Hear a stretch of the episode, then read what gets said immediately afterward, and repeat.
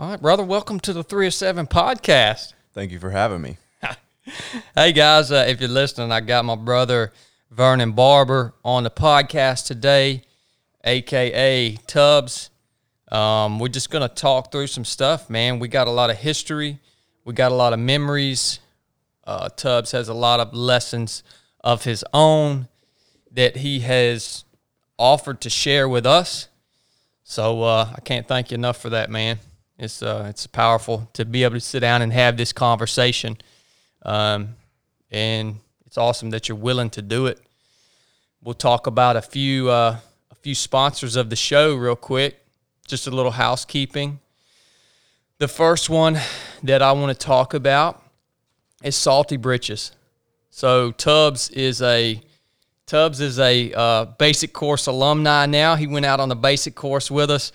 We saw a lot of salty britches being used out there on the basic course. Um, I have used salty britches for um, multiple 100 mile races. Use it all the time when I'm running. Use it out when I'm backpacking. So what it is, it's an anti-chafing cream. Uh, it is, in my opinion, the best anti-chafing cream on the market. It helps me tremendously uh, to, I guess, prevent blisters or chafing in all those hot spots that we all have. So, salty britches, it's on a whole nother level than like Vaseline or something like that. This stuff is specifically made to prevent chafing and to stay on for hours and hours and hours with one application. So, if you run, if you hike, if you're outside, if you spend time on the beach and the salt and the sand, if you're a surfer, this thing has this stuff has so many different applications. Go check out Salty Britches, order some at getsaltybritches.com. Go and follow Salty Britches on Instagram at getsaltybritches. They have also given us a pro code. I'll attach that pro code to the show notes of this episode. Thank you, Salty Britches, for sponsoring this three of seven podcast episode. Next sponsor I want to talk about is Natural Rapport. Me and Tubbs been hanging out all week. The wife's the wife is gone. It's me and him and the dogs. Uh, we take pretty good care of the dogs, don't we, brother? We do. Yeah, It's hard not to. yeah. We love our dogs, and uh, because we love our dogs so much, we make sure that they only get the best possible food that's on the market. And that's why we use Natural Rapport. That's why we've allowed Natural Rapport to sponsor this podcast episode because we believe in their products. They make uncomplicated pet essentials, so treats and also uh, grooming products, right? This stuff is uh, mostly single ingredient. Uh, it's 98% derived from natural sources. It's just a really good, clean product that you can use and that you can reward your animals with. We use it every day here at the house. Natural Rapport products. If you guys love your dogs as much as we love ours, please treat them to some Natural Rapport treats.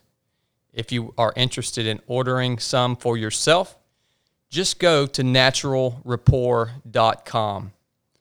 Also, follow them on Instagram at Natural Rapport. They got some awesome content, some really high quality pictures that they put out.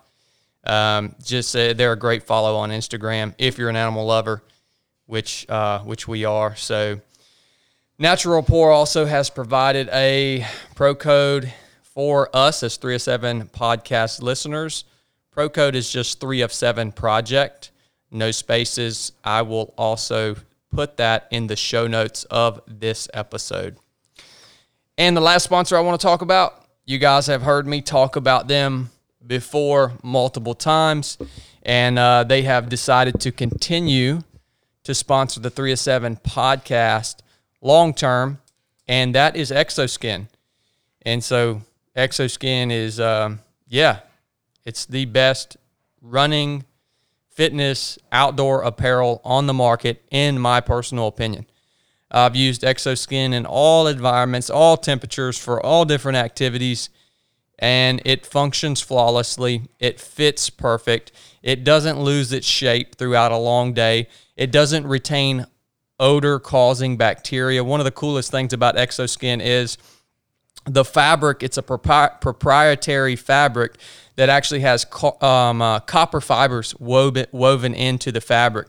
So the copper basically somehow eats away the odor causing bacteria, which means that you can wear a piece of exoskin apparel for days at a time or for multiple workouts and it's not going to s- start stinking terribly. As a matter of fact, for the most part, they don't retain odor at all. Um, the fabric is also designed to channel moisture away from the skin, thus preventing chafing, salt buildup, all the things that are uncomfortable, right? All the things that that uh, yeah cause us to hurt and not enjoy the activity that we're doing. If you guys are interested in Exoskin, please go check them out. Um, at uh, their website is exoskin.us, and then follow them on Instagram at Exoskin. I will attach their Instagram handle and their website and their pro code that they've provided us as 307 pro- podcast listeners in the show notes of this episode. Yeah, when I was running Mid State Mile the other day, um, one of the one the the dude Greg that I was competing against there at the end, like he had some bad chafing right in his butt crack. Oh, yeah. And uh, somebody said, so, and and he was like, man, it's he he was just dealing with it. He was like he was like, man, this is just part of running ultra. It's it's getting this chafing, and I was like. No, not really, man. If you get the right gear, you don't really have to worry about that stuff, and it makes the experience a lot better. So that's the reason I'm such a believer in Exoskin. I've used it for years. All right, that's enough about sponsors. Um, thank you guys, Exoskin, Natural Rapport, and Salty Britches for sponsoring the Three of Seven podcast. We appreciate you. We appreciate you guys putting out awesome products so we can uh, stay in the game doing what we love. All right, that's all I got on the sponsorships. Let's um let's dig in. Let's let's chat with uh with my man Tubbs, brother. Happy to be here. Yeah, man. So it's been a heck of a week, man. Yeah, it's been a big one. Yeah, it really has. I mean, so me and Tubbs, you know, we served together in the Navy the first part of our career, and then we got separated as we went different directions. And, you know, for a long time, dude, I'm talking about 10 years or more, you know, you were you were somebody that was was it, you were always there in the back of my mind, you know, and I always thought about you, what you were doing, where you were at in life, because the time that we spent together and the memories that we have together were just, I mean, we were both getting started in life, you know, they're set in concrete. That was, those were powerful memories, man. And it's kind of weird how we got reconnected, man. Walk us, walk us through that real quick, dude. Yeah, so uh, likewise, you know, you were a big, a good friend. You only meet a few friends like uh, friendships like we have, I believe, in your life. You know, so it's really interesting to get back out here after nearly a decade and reconnect. And uh, so, yeah, I had a a buddy of mine send me a link to a Rich Roll podcast, and he says, you know, do you guys remember this redneck? And I was like, I, I opened it up, and sure enough, here's Chad with a big long beard. I could barely recognize him, and then now he's some superstar, you know. But it's it's uh quite the. If you knew Chad ten years ago, you would never imagine for him to be where he's at now, as far as just putting himself out there and and actually doing a lot of these these talks, you know. Yeah, man. Uh, it's been a ride for sure, you know. But the cool thing is, though, man, it's like all that time that we spent apart, we we able to we we able to come back together this week, dude, and just uh, pick right up where we left off, man. Yeah, like right we ain't, we ain't missed a lick. Not a lick. This is the I mean, we're doing the same stuff that we were doing ten years ago, you know, and it's it's been it's just been a powerful week, man. We've got a lot done. Um, I want to talk through the week just a little bit. I want to start with talking about the basic course. Tubbs, came out and joined us on the basic course, man. What did you think about that, brother? I really enjoyed it. You know, I mean, it, you learn a lot of good skills. You're definitely going to leave the basic course with uh, plenty of knowledge for you to go hit the backcountry with a backpack and a tent on your back, and and and make the most of it, uh, as well as just the team dynamic that the basic course offers. Uh, can give you these these this sense of leadership if that's something you've never experienced before. Yeah, we got to see that fall unfold in a big way for sure, man. Um, and you know, it's crazy how all this lined up, dude. Because you know, and, and talking through the rest of the week after the basic course, um, Tubbs came back down here to the house with me, and man, we've been hanging out. Man, we've been hammering every day, just um, running, swimming, biking. I mean, we've been hammering, dude. We've been going out to eat, eating good food. I mean, we've been living the life, man. It's it's living been the awesome. dream. living the dream, dude. I mean, so you know that's essentially what we've been doing all week. But the interesting part is really what brought Tubbs out here because you're kind of man. I feel like you're kind of on a vision quest right now. It's like you're in a you're in this moment of what do you, whatever you want to call it, transition in your life or, or whatever you want to call it, but you've decided to take it upon yourself to to launch out on this journey and to figure out what's next, man.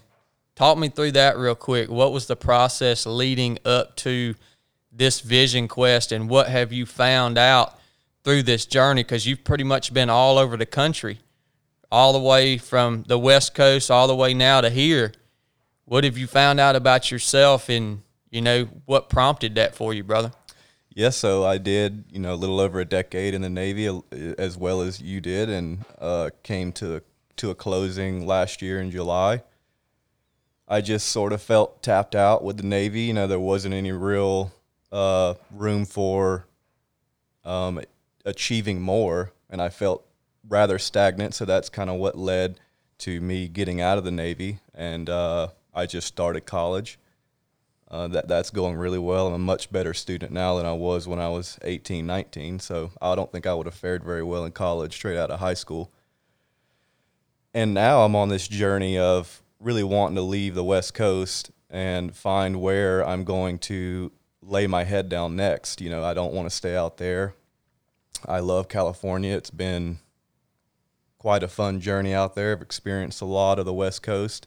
Beautiful place ultimately, I think that I I want to settle back down somewhere in the southeast.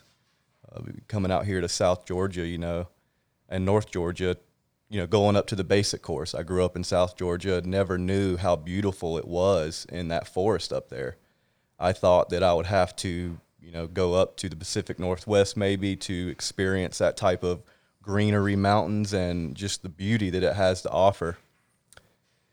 Uh, so yeah, now here I am. Just really, this road trip was all about going to see the friends that I have made that are very similar to mine and your friendship. You know, you only make a few of those in life, and they all seem to leave uh, California or wherever I have met them at. You know, and go go off to other places. So this whole trip is all about just reconnecting with those individuals and for this with me and you to line up the way it did, it was very unexpected. Never did I think I might see Chad again in my life. There was a lot of times when I questioned if he was even still alive. Uh, so when he popped up on my on my radar, I knew immediately that he had to become a big part of this trip, and I uh, very happy to be here. It's been so powerful, and I'm I'm just enjoying the journey. Yeah, man, and I'm gonna tell you, you know, I I feel like the just the fact that you decided to invest in this trip and uh, to launch out, man. I mean, you put you put down a lot of lonesome miles. You've come a long ways, but just the fact that you decided that you had the courage, that you had the initiative, that you had the willpower to launch out on this quest, man, to figure out what the next part of your journey is going to look like speaks volumes about who you are, man. Because so many people would have, you know, got out of the military, whatever whatever the case is, and and they would have just stayed right there where they were at, man. Even if they didn't like it, because it's it's comfortable and it's easy, right? Um, but it does take initiative. It does take action, and it takes commitment and it takes courage to launch out on something like what you're doing, dude. And you know, I'm I'm kind of envious of you right now, the point in life that you are, because we was talking about it earlier today. Man, you're at that point right now where it's like we we described it as like Christmas morning. Like we got so many gifts, we got so many opportunities. Um, you do placed before you, and it's like which one do I open first, man? It's just an amazing place to be in life. I still feel that way. I'm pretty much still at the beginning of my journey too. You know, all this is all this is fairly fairly new to me too, and um, yeah, it's it's it's a crazy ride, brother. But you know, I want to talk about. I want to go back to the beginning, man, and I want to talk about who you are, brother, and where you grew up and the things that shaped you into the man that you were, you know, prior to joining the Navy, right? Leading up to that point. And uh, just to get a, a understanding and to have a record of those experiences and, and what shaped you, brother. Okay, yeah. Uh, so I was born in Jacksonville, Florida, when my parents were still together. I lived in Florida until I was about seven years old, and then I had a pretty shaky and dramatic um, upbringing with my parents. You know, both sort of addicted to alcohol and drugs. Uh, they and, and quite a violent relationship as well. So my mom ended up leaving my father, and she moved us up to South Georgia, where her where she grew up, where her family was. And uh, from there, you know, about I think when I was nine years old, my grandfather came to me, and, and keep in mind, I was in a, a family with all women. You know, it was all all my cousins were were women. You know, my I have a sister. I don't have any brothers, so the only men in my life were my grandfather and my uncle. And I just remember always hanging out with the women all the time. And my grandfather would always try to coax me, you know, hey, come out to the farm, you know, because we own this little uh, small family farm with, you know, pecans and cotton and peanuts, you, you name it, but mainly just a little small family operation. By the time I graduated fifth grade, my grandfather asked me, he said, hey, son, do you want to come out to the farm and, you know, help me work on these sprinklers, you know? And I'm like, okay. But little, little did I know that was the first day of my full time job until I left to come in the military. So I worked for him on that farm from the age of you know nine or ten until about nineteen when I joined and went to boot camp. And that really, that man, my grandfather and my uncle, really shaped me into be the man that I am today. My father was pretty absent; uh, he wasn't really around, but luckily I had them to step in for that. Uh, it really taught me integrity, hard work, you know, and you just put in a lot of effort to something and you're going to get a lot out of it. Uh, I think my grandfather wanted me to sort of take over that farm at some point, but for me, I kind of had grander dreams, you know. I kind of wanted to get out, make my own path, and sort of get out away from my family that was somewhat toxic so that I could just, again, make my own path, figure it out on my own. Yeah, man. I felt a lot the same way. Definitely growing, you know, growing up in small town, similar to you working on a little farm like that, and it is it's something something that drives men like us to want to get out and, and blaze your own path. I don't know what it is, man, but I felt that pull too. Um, let's see, man. Growing up on that farm, dude. You know, you talk about you talked about instilling that integrity where where'd your grandfather because that that integrity stands out to me because you said something on the basic course you were talking about something and you said something something something but i have integrity and the, it like it was like a highlight for me because i was like you know what? That's that that's the truth. Ever since the the first the the first time that you and i you know met and we throughout the forging of our friendship in the early days you never said anything that you didn't deliver you always delivered upon anything that you said. You're still that way.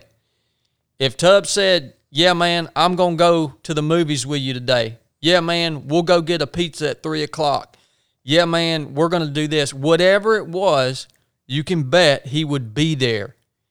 And that's something that I distinctly remember about you, that I still see it playing out today, that I can depend upon everything that you say. I can depend upon you to deliver upon that. That right there, you can't put a value on that. That is something you just can't even put a value on it. I mean, to have a to have you like you said, you only find very few of those friends in life that that have that quality. And that to me is one of the most desirable qualities in a friend is somebody that you can 100% come hell or high water if that man tells you something he's going to show up and he's going to he's going to be ready he's going to deliver on that man. Um you know where do you think your grandfather because obviously that was something big. Where do you think he got that integrity from man? I mean did it was he did he grow up on that farm? Was that something passed down to him you think? Because he obviously did a great job instilling it in you. Yeah, uh, no doubt. My grandfather was a very hard man. Um, and his father, as far as I can tell, I never got to meet him, but just hearing stories from my mom and, you know, her sister and her brother, he was the same way or worse than my grandfather was. So they would always tell me that I got the, the calm down version of my grandfather. But he was not a man to let you get away with anything halfway done. You know, if you did a job and he, he taught you how to do the job. And if you cut any corners, you know, he's going to let you know how he felt. He's going to make you feel terrible about it for one. And uh, he wouldn't let you move on until you finished that properly, you know. So even going through school, I was really bad in school. I hated it growing up. It wasn't my thing. I just wanted to get out and get in the military as soon as possible.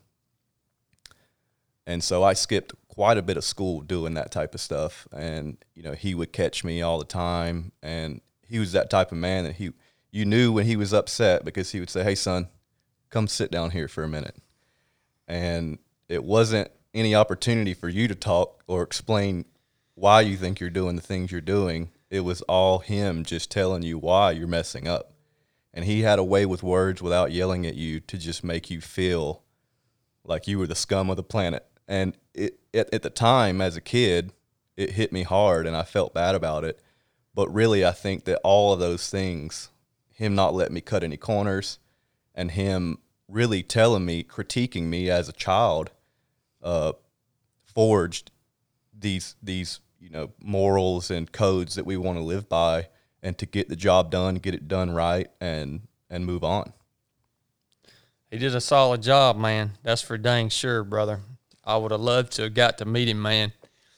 Um, sounds like an awesome dude, and you know, hard to find men like that. it is Nowadays, it is. they they come in few and far between. Uh, but uh, yeah, man, I value that in you. I always have valued that in you. That to me is one of the number one qualities that I look for in a in in a friend and a brother, and a because if I call you my brother, if I call you my friend, I don't take that lightly. Like that means something. That means that everything that I have is a it's it's yours too. You know what I mean? Like, you know, and I have to be able to depend upon that person, and and you are that person. You have been that person since day one. You know, always, and uh, I really value that. And you know, I want to talk about why the Navy, man? I've always, I, I, maybe we had that conversation a long time ago, but my brain, my brain's a little slower these days. So why the Navy? What was driving that, dude? Yeah, so uh, the Navy. Okay, I mean, really, what sparked it for me was I was probably 16 years old, and I had my high school sweetheart, and I always told myself, you know, if I if we split up, I'm going in the military. At that time, I had no real direction. I just kind of knew I wanted.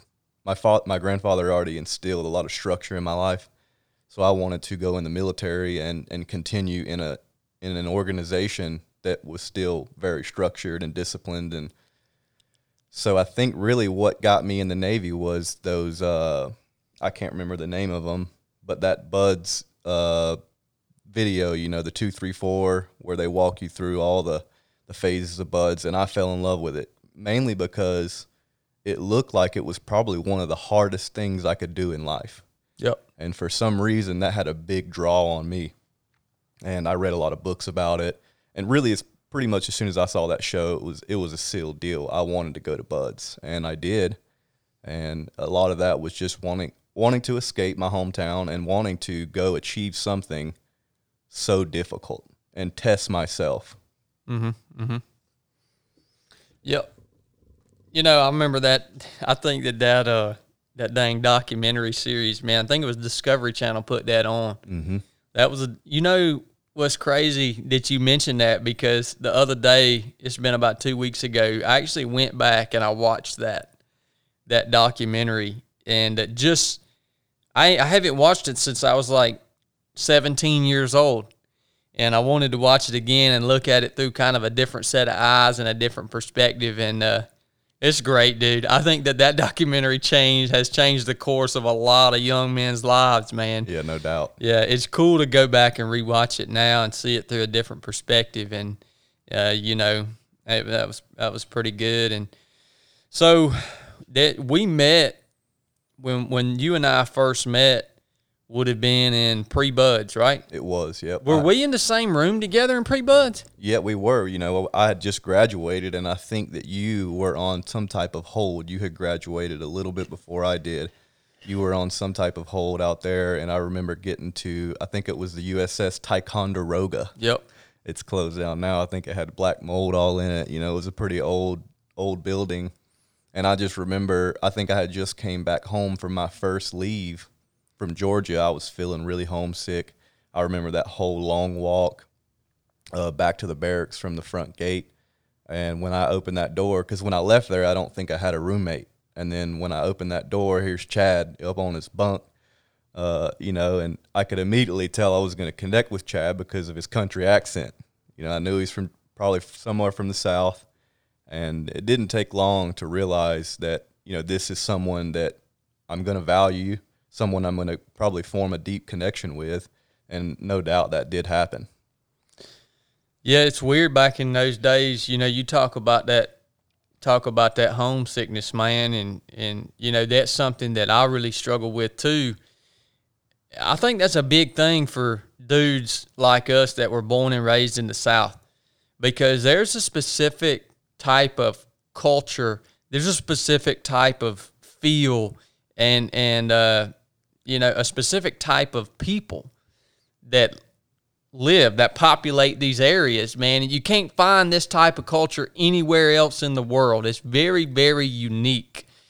And you know i, I met a we we both met a lot of guys in you know in the navy that were from maybe the midwest maybe from you know up north or even out west in california and those western states that i don't think those guys struggled with that whatever you want to call it, homesickness as much as we did. And I found myself all throughout my Navy career seeking out guys that grew up in that same culture that I grew up in. It's just a it's a very unique and special thing. And I think that was definitely the initial reason that we felt so comfortable with each other. You know what I mean? Because I knew, you know, I had a good idea of how you probably grew up and it was probably really similar to the way I grew up and we probably had the same values, the same virtues, the same principles and inevitably we do. Um, and it's comforting. It was it was comforting always to have a friend close by that I knew understood what I felt, understood the way I grew up, the way I was raised, and I've never talked through that before. I've never even reflected upon that before of how that works and how we automatically, because of the way we were raised, we were automatically seeking one another out, you know, without even uh, without even having to to say words. You know what I mean? It was just like you said. As soon as you heard me talk, you felt that connection. Man, it's a powerful thing. That's why. That's essentially that's why I'm live back here where I live. It's like it. I came comes full circle Mm-hmm. you, you never you there's something about this this place down here that just stays with you throughout your life. And it's a beautiful thing. I freaking love it, man. I love it. I love culture, no matter where it's at in the world. I love seeing the culture. That's something that's really cool. So, Bud's Prep, man, as far as I remember, you crushed that, dude. I Yep. mean, what what was that like for you? No problems, really. You know, I was never a good runner, and I didn't. I barely got in with a contract because my scores, I couldn't. I barely passed the mile and a half run. You know, with with maybe thirty seconds of cutoff time.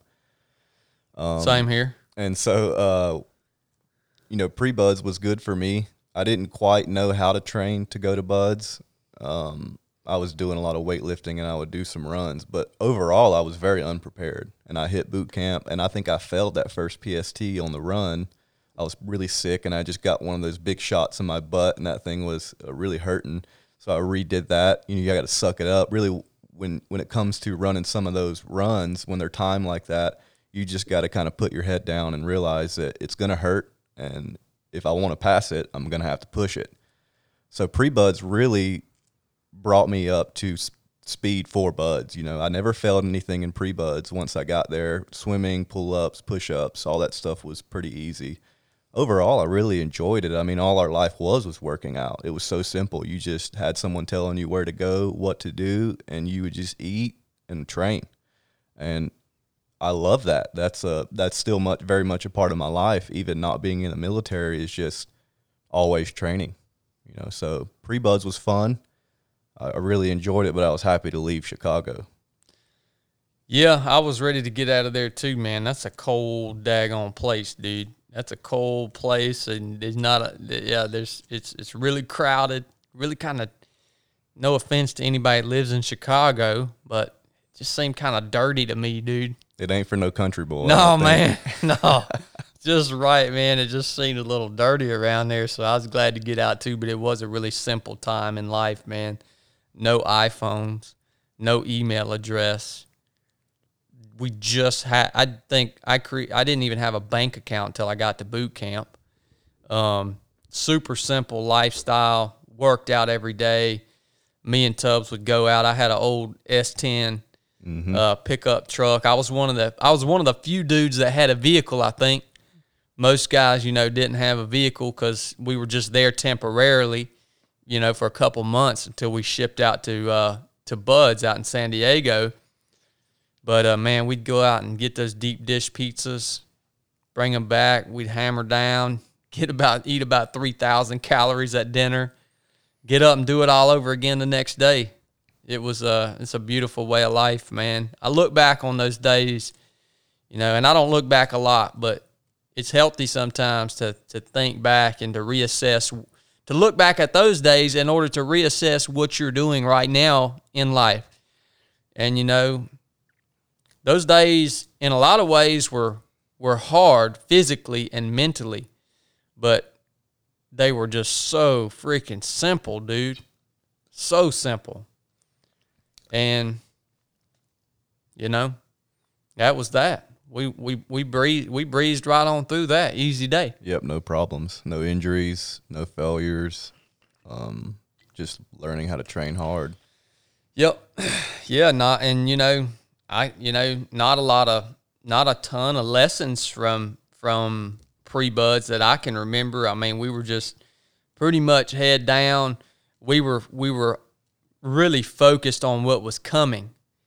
Uh, you know, not so focused on what we were doing every day, but the whole focus was preparing for what was coming and that was pretty much the way we lived our lives. Everything was like, everything was, we knew everything we were surrounded by was temporary, you know, because we were moving on from there within a couple of months. It's a weird place to be in life. I mean, I guess most normal people don't ever experience a time like that.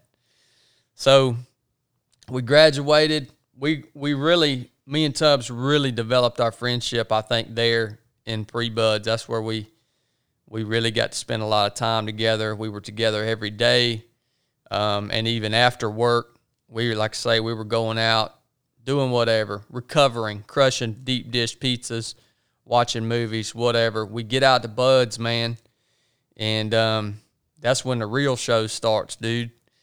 And um, let's see. I don't even know where to start. I don't even know where to start with that. I haven't talked about my BUD/S experience in a long, long time, dude, because there's only bits and pieces that I remember. What do you remember? What stands out about it to you, man?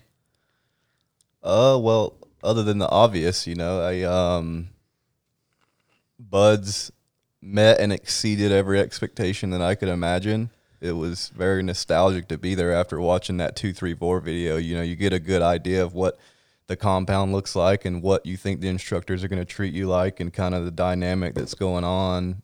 And um, it was a lot of fun just experiencing it all, just trying to take it one step at a time. And I think that a lot of the struggle that I had was, you know, actually projecting out too far of what's coming next instead of just focusing on either the day or the week ahead, you know. So that was definitely one thing that stands out for me. You know, every Sunday I would get pretty homesick. You know, we talked about that a little bit, yep. but luckily I had a little piece of Georgia with me all the time named Chad, and he would always reel me back in.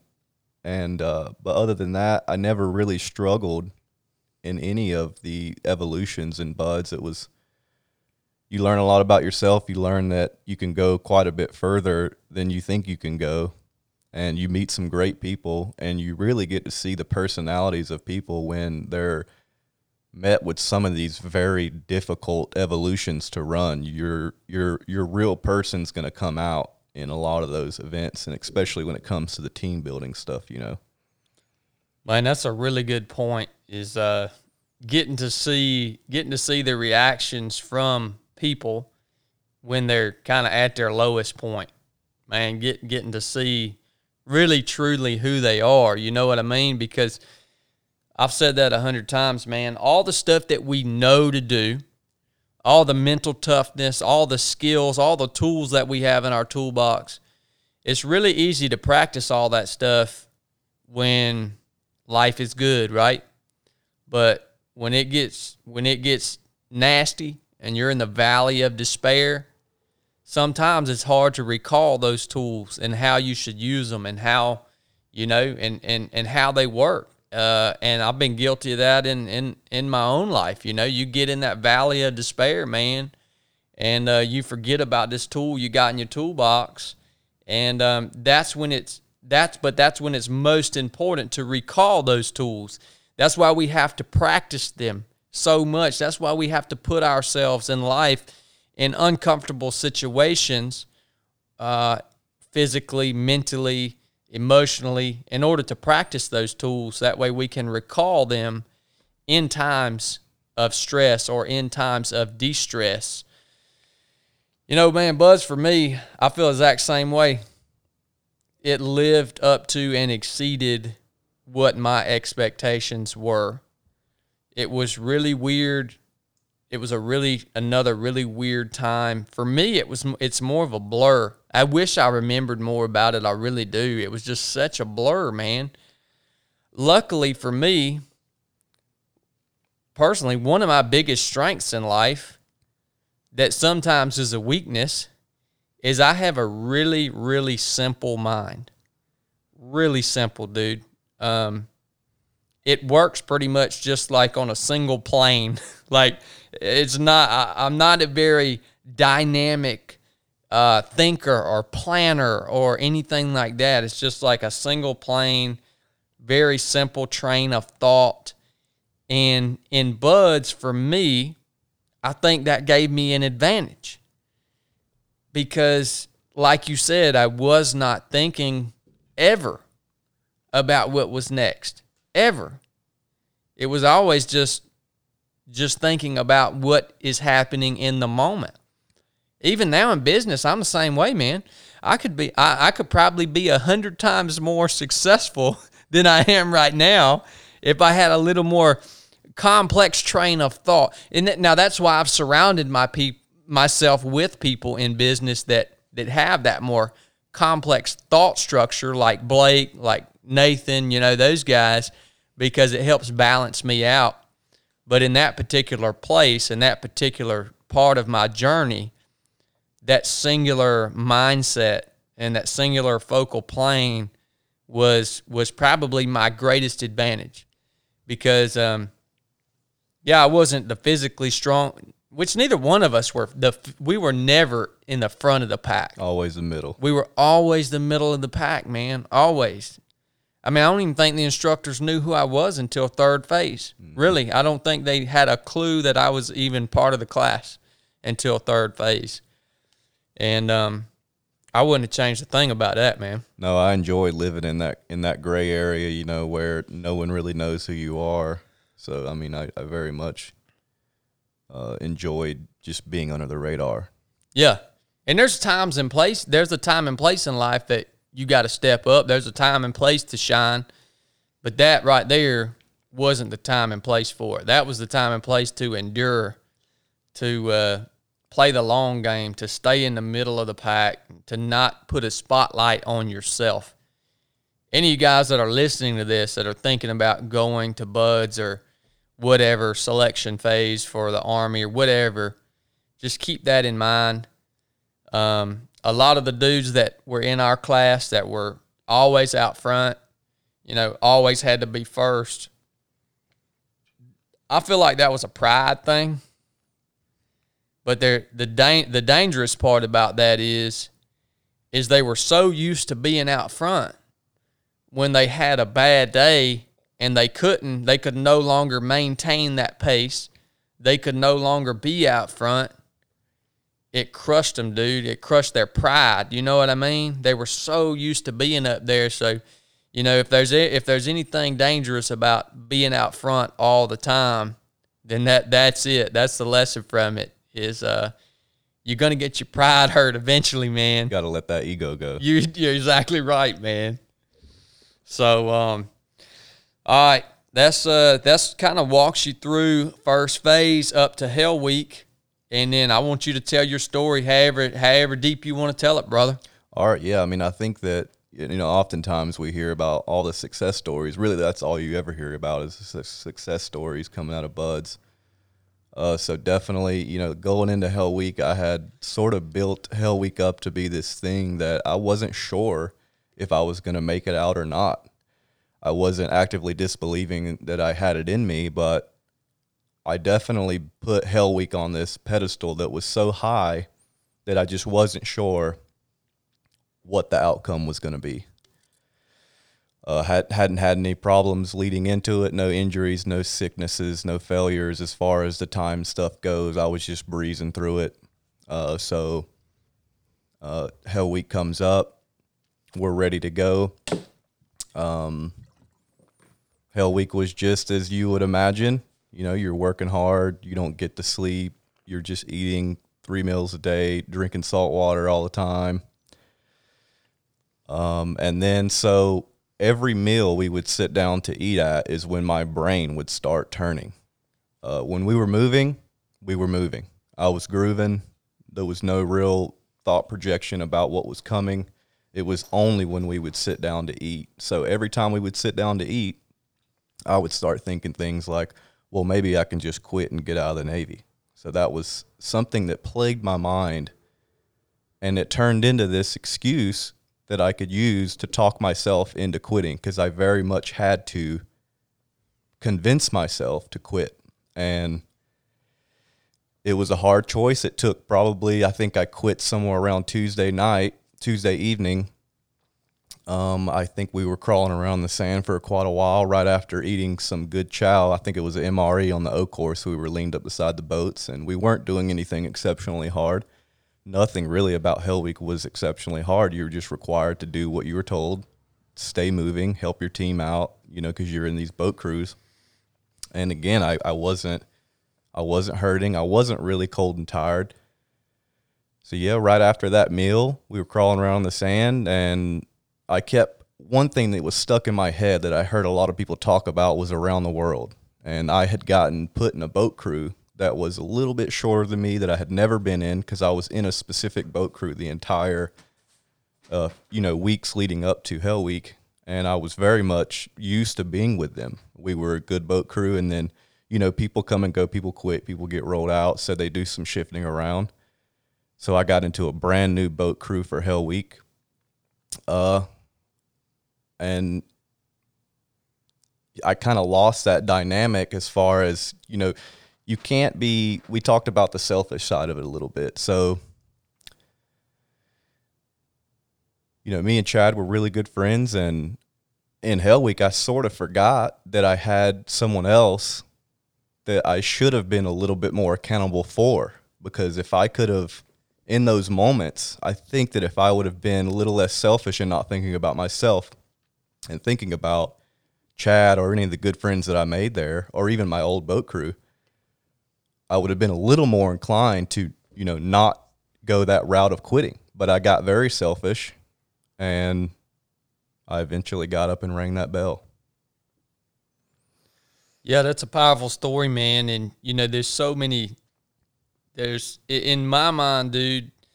You started off that story with talking about how you really only ever hear the success stories, right? That's a problem, man. Like that's a problem.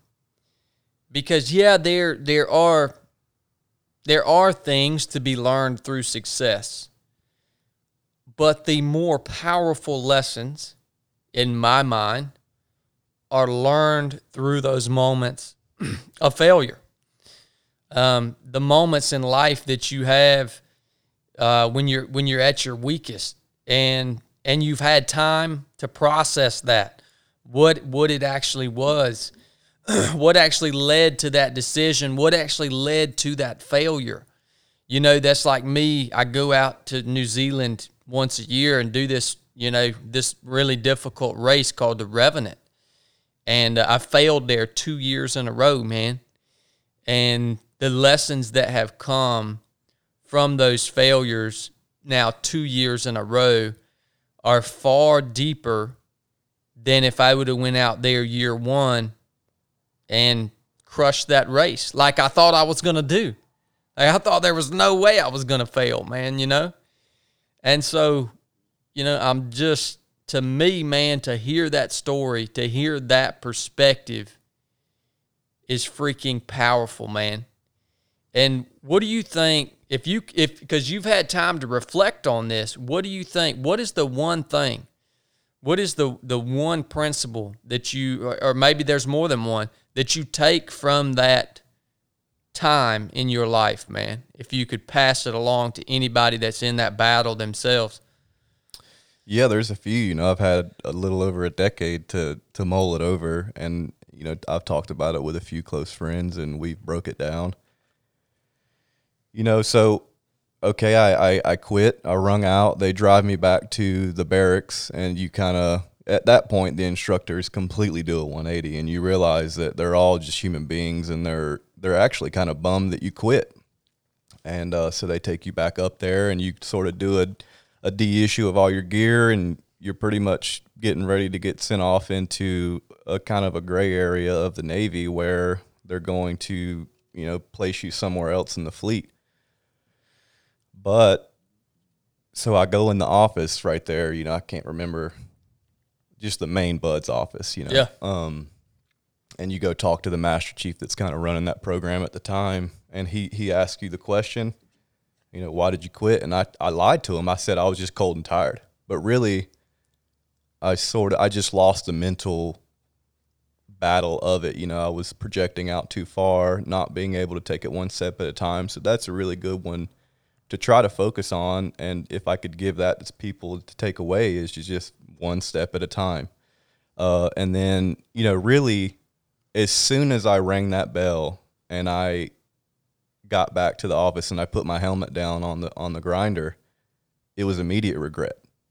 Um, and if I could have somehow said, "Hey, you know what? This is a mistake," uh, I would have took it. But you can't. You know, at that point, you already rang the bell. And there's not everything in life is like that. A lot of times you can quit something and you get to go back rather rapidly, or the repercussion of it isn't as large. But at BUD/S, when you quit, you quit. You're done. And um, again, it was immediate regret. It wasn't very well thought out, and it's something that follows me for the rest of my life. You know, it's I'm always chasing something, chasing purpose, chasing something that's going to fulfill me. Uh, and I don't know that I'll ever find that. I don't know if I'll ever get something that'll. It, I'm pretty sure I'll never find something that'll redeem that, right? Um, so if I could give something to take away as well, it would just be that, you know, uh, suck it up a little bit longer so that you don't have to learn the lesson the hard way. Uh, I think that's about it. I mean, mull it over, you know, take your time. If you're ever in a position to where you have to quit something, don't make a very rash and and just shoot from the hip choice. Don't be selfish and realize that some of these decisions we make will follow us for the rest of our lives. Yeah, that's that's freaking powerful, brother. Yeah, it was uh it was definitely a very depressing moment too in my life after that. You go from riding the highest of the highs thinking you're going to become a, a part of a very elite uh, unit and you're to you're to work with men that are just like you and I was very much searching for that too, you know, to be a part of this brotherhood that was really hard to obtain. And so you go from that really high to really the bottom of the barrel of the Navy. And it's very depressing. I didn't stay in it too long. It didn't slow me down too much, but you're always craving. And I don't know if this is true for every guy that doesn't make it through the program, but there's never really a day that doesn't go by that I don't think about that that that failure, that instance in Bud, in BUD/S. And uh, but you got to live with it. You got to move on from it, and you have to realize that you're still going to be capable of great things. And I know I'm still capable of great things, and I'm still doing great things and achieving great things. But that one failure will probably be my biggest failure of my entire life. You know, I think I think there's one there's one other thing too. You know, like you you know you covered a lot of really deep stuff there, man. And and I think there's a, another thing though that you have done. You know, that's special, man. Is you is you've taken that, you've analyzed it, you've obviously learned how to articulate it and right now, you're taking those lessons and sharing them with thousands and thousands of individuals to help them through their own personal journeys, man. And if you fail and you decide not to do that, that's a double failure, dude. Like that's just that's that's unsat, man mm-hmm. you know and and so you've decided to do that and you know those lessons and those words that you just spoke are powerful and i can guarantee you it's going to change a lot of perspectives man because it's real. Man this is real life. Um i don't know brother. I just i can't thank you enough for sharing those lessons with us man. Um and I agree with everything that you said 100%. Hard lesson learned. Learn from me so that you don't make the same mistakes. Yeah. You know, and another u- unique thing about you, though, man, is you you experienced that. You know, you went through that. You had that hard stop, and and first of all, life. I've figured out is a constant state of undulation. It's it's a constant up or down. That's life. To be a part of time, to be living in time, reality, it is a constant state of undulation. I've experienced that in my my own life. You know, you're you're on these massive peaks and then you're going to be back in the valley, man. And so that was a big undulation for you to where you're going from this peak, this this, you know, this path, then down into this deep valley. But like you said, you didn't stay there long, man. You didn't mope around. Like you decided to climb your way and you went on and served your country. You wrote a check to your country that was payable up to and including your life for over a decade. Um, serving in a high capacity and climbing back up out of that valley, man. I want to talk about that. What was that climb like? What was that journey climbing from that point up to being a rescue swimmer, man, to serving your country for over a decade, for I'm sure leading countless times, traveling all over the world, not giving up because of one mistake, but really just climbing, man, and you're still climbing. So what what was what's that what's that part of the journey? What was that like, brother?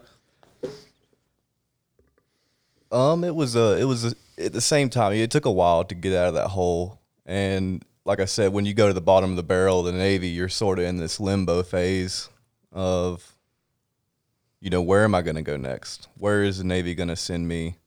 And in a lot of ways, I'm thinking, when am I going to get back to BUD/S? So I actually had some injuries that that had me stuck around the compound for almost a year, and I watched my whole class go through all of BUD/S. You know, I watched Chad in and out of the compound with a green helmet, then a blue helmet, then a red helmet, and that was hard. That kind of kept me there, and until I moved out of that out of that atmosphere and finally got away from it was really when my uh, I could start climbing that mountain again. But in a lot of ways, it was still very unfulfilling. I still had sort of a negative mindset about having to go to the fleet. I wasn't excited about it. It wasn't why I joined the Navy. And so it came time for me to pick a new job. And the, the detailer is, you know, telling you, you know, you can do this, you can do that. But there's really not a lot of leeway when you get out of that program. The Navy just kind of sends you where where you where they want you they offered me to go to Surface Rescue Swimmer School. And at the time, I was like, well, it sounds like another challenge. And so let's do that. It didn't turn out to be as prestigious as I wanted it to be because, you know, it's not air rescue swimmer. You're basically just going to be on ships your whole life doing the rescue swimmer gig for them. Um, but my first deployment, so I go to the fleet.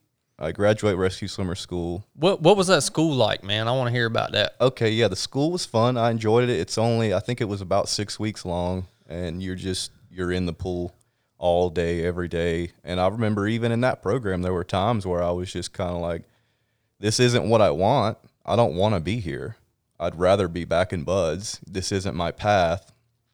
Um, but I kept my head down. I graduated that school. It was very rewarding in the moment uh, the the school itself, you know, you do a lot of you. All you're really learning is procedures, learning how to put people into litters, learning how to put people into strops, and these are devices that the ships use to recover people from the water.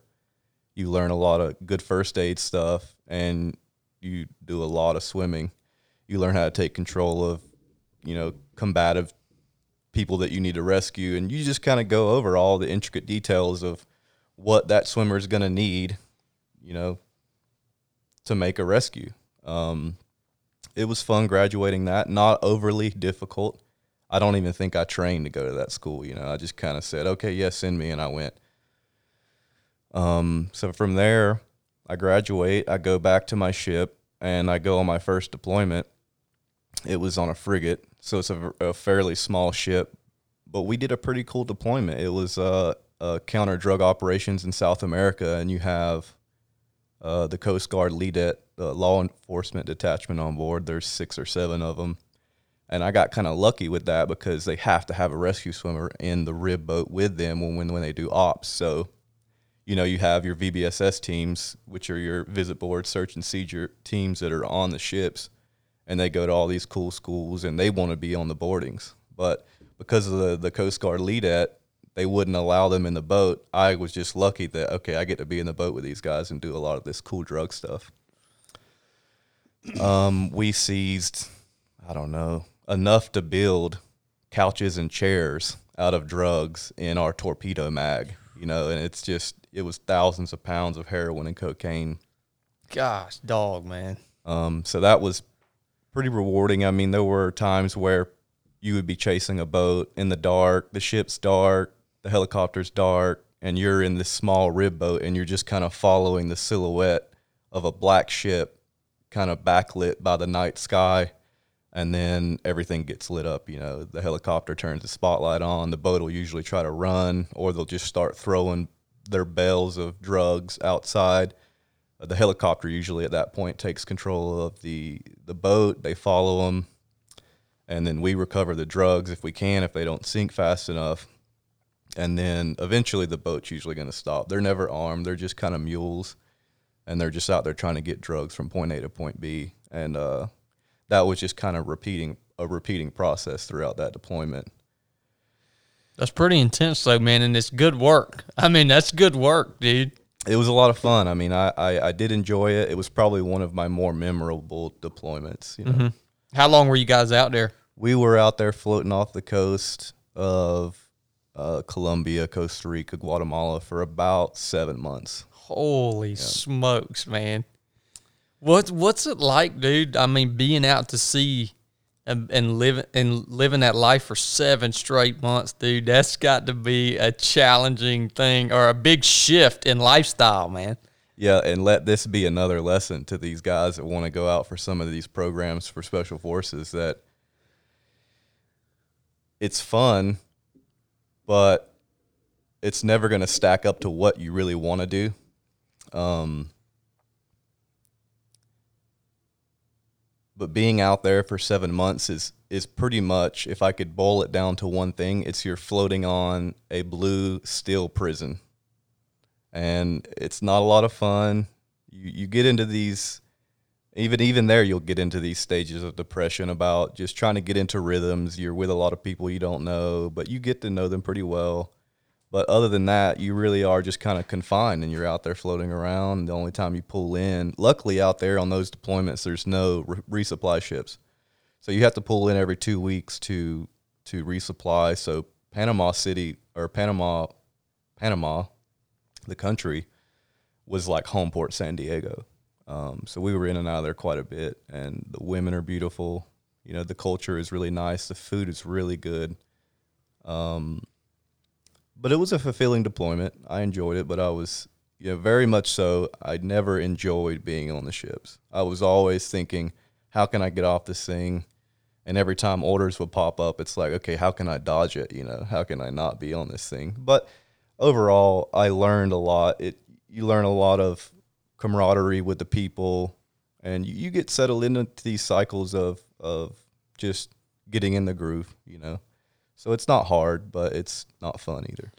You know, man, those those moments of those kind of moments of depression that you're talking about, again, going back to that undulation that is human life, man. What would you do when you get in those slumps, man? Usually work out harder. That's what I was going to say. I bet that's exactly what you did, man. Yeah, you know, on that deployment too, you know, because I was uh, there as a rescue swimmer, I was afforded a little bit more freedom than the average sailor because there's only two of us on board, and that luckily that captain was very much in love with rescue swimmers, so he kind of allowed us to do and train.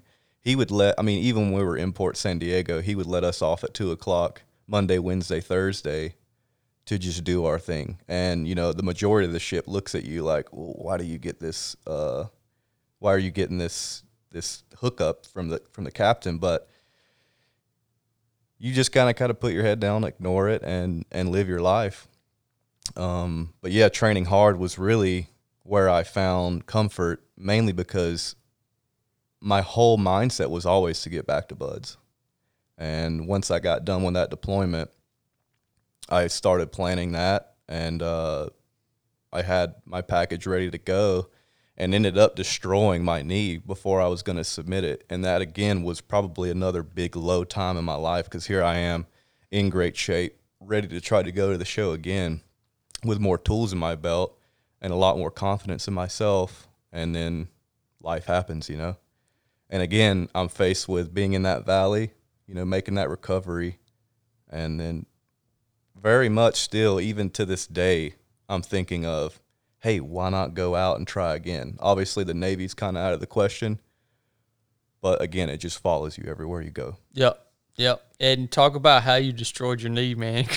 Yeah, the worst crazy, thing, man. man. I mean, I never really played team sports. Um, even in high school, I was very much just into wrestling and not team sports. And so, yeah, I'm going to the gym for my uh, daily workout. And one of the guys that I worked with was like, "Hey, hey, Barber, you're not gonna come work out and play basketball with us?" And I was like, "Yeah, why not? You know, I'll go play basketball." And we're playing, and I go to block a guy's shot, and when I come down, he's a little bit underneath me to the point where my right hip sort of contacts his back, and I land just just crooked enough to shift that knee. I destroyed my ACL. It was a complete rupture. I tore my meniscus and I, I fractured the, the lower part of my femur. The ship didn't handle that very well. They definitely thought I was malingering, even though my knee was within 20 minutes of that happening. My knee was the size of a football, and I couldn't really walk on it. I ended up having to go to the ER that night. You know, they would just tell you, "Hey, go take some Motrin, and drink some water, be here in the in the morning." So I battled with that with that ship for quite a while because I didn't get an MRI on my knee until maybe six months after that event. By then, all the swelling and bruising had came down. I was walking on it pretty good, and I'd already started rolling into uh, weightlifting and and running again once I regained mobility. Um, but again, I was still battling that my command basically thinking that I was faking something, you know, and I was having to crutch probably about a mile and a half to two miles every day to get to work. And I would say, hey guys, you know, it's really hard for me to walk. Uh, can you come pick me up? And the ship wouldn't come pick me up. Holy crap. Drink some water. Drink some water. Hurry up. Don't be late. you know, so uh, eventually I get that MRI and it comes back. Yeah, the knee is pretty trashed. And from there, they remove me off that ship. Um, and I go to a uh, kind of like a holding unit. And for me, it was uh, a helicopter squadron out in North Island, which was a really great place to be at. I wasn't required to do much because you're there, you're broken. So then I get my knee surgery. I had a, a hamstring graft to repair my ACL, and they sutured my meniscus back um, and did a little bit of debridement off that meniscus. And I mean, I made a pretty good recovery. I still battle with that, and we we've talked about it. Me and Chad have been crushing it out here in the mountains, and I've always battled with my my good knee hurting. So I'm still kind of on this journey to, because really running is it. Running is the only thing that can kind of give me any sort of problems, and so I'm still ironing that out nearly six years later. Uh, but I'm definitely on to that. Um.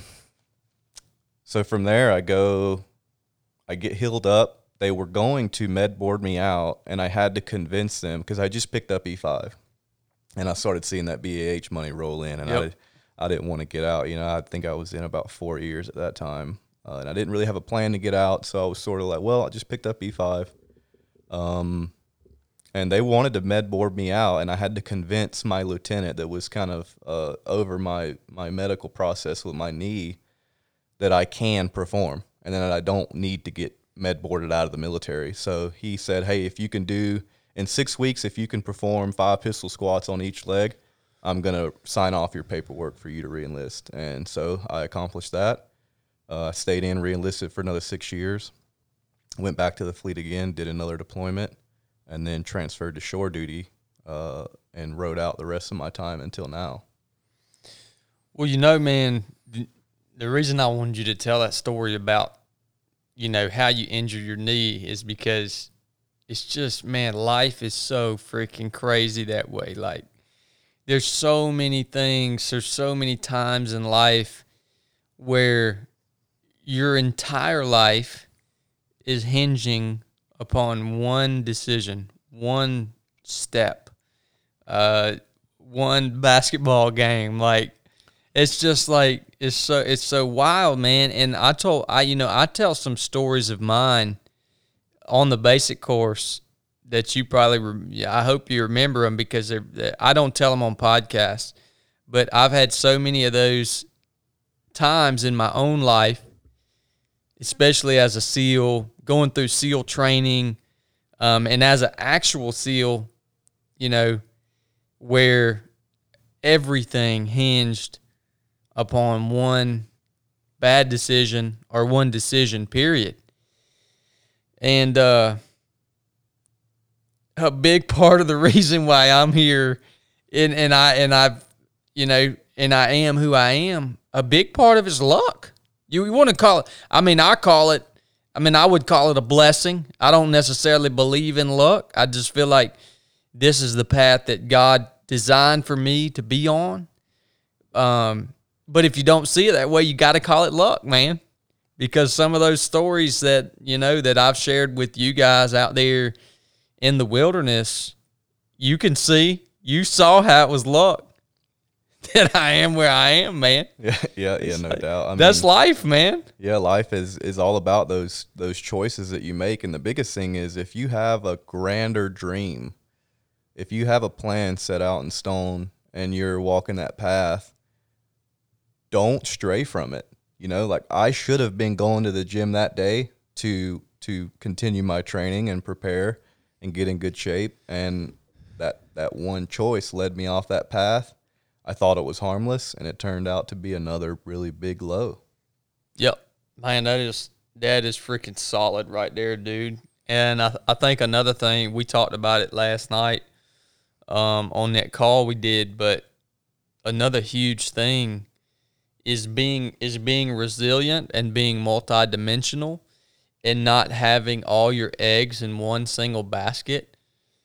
Um, first of all, I think that we should all realize that no basket in life is like the end all be all. So no basket in life, whether it's being a SEAL, whether it's being a millionaire, whether it's being, um, you know, a father, uh, whatever it may be, no basket is the end all be all. So don't put all your eggs in that single basket, man, because there are so many times in this life, even if you don't stray off that path, what Tubbs said about not straying off the path is 100% accurate.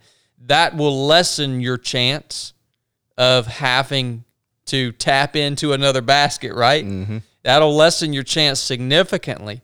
But even while you're on that path, if you don't stray off of it, there's so many circumstances that are going to happen. There's so many things that are going to happen where everything hinges on the outcome of one decision, of one circumstance. And man, if you got all your eggs in that in that one basket and you're not multidimensional, you haven't built some resilience in your life into your identity. Really is is that's huge, man. If you can if you if you only identify with one single thing, that's about the worst decision that you can make in life, man. Because when you come to those one of those moments where everything is hinging and hanging by that thread and it and it pendulums the wrong way, then it's crushing, dude. So yeah, build those layers, build those layers within your life, within your identity, and understand that no single basket is uh is the end all be all and most things in life aren't as fulfilling as you think they are going to be. Yeah, no doubt. You know, we talked about that the other day out on the porch, man. We talked about, you know, whatever you want to call it, war or battle or, you know, being in that position as a man and how for me in my life, that's the path that I walked. That's the path that, that I was chosen to walk down for whatever reason. And that all of that stuff, man, all of that training for war, the deployments, all of that, it was never fulfilling. It, it never, it never fills you up. It just leaves you craving more of it.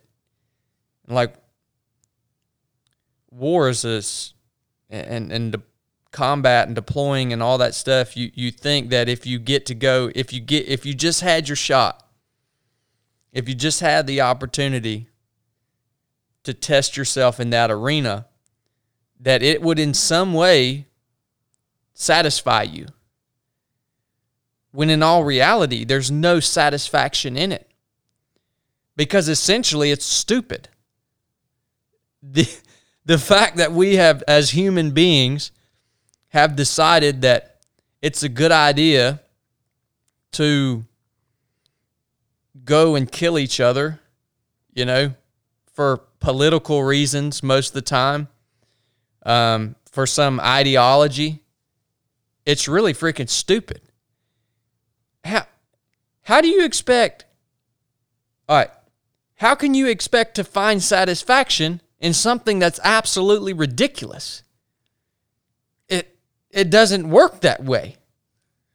But looking at it from the outside, it's easy to think that that would be satisfying where all it leads to is more and more craving for something that's ridiculous, something that's never going to fulfill you, and you you end up it's almost like an addiction. You end up craving it so much that everything around you in a lot of circumstances ends up falling apart.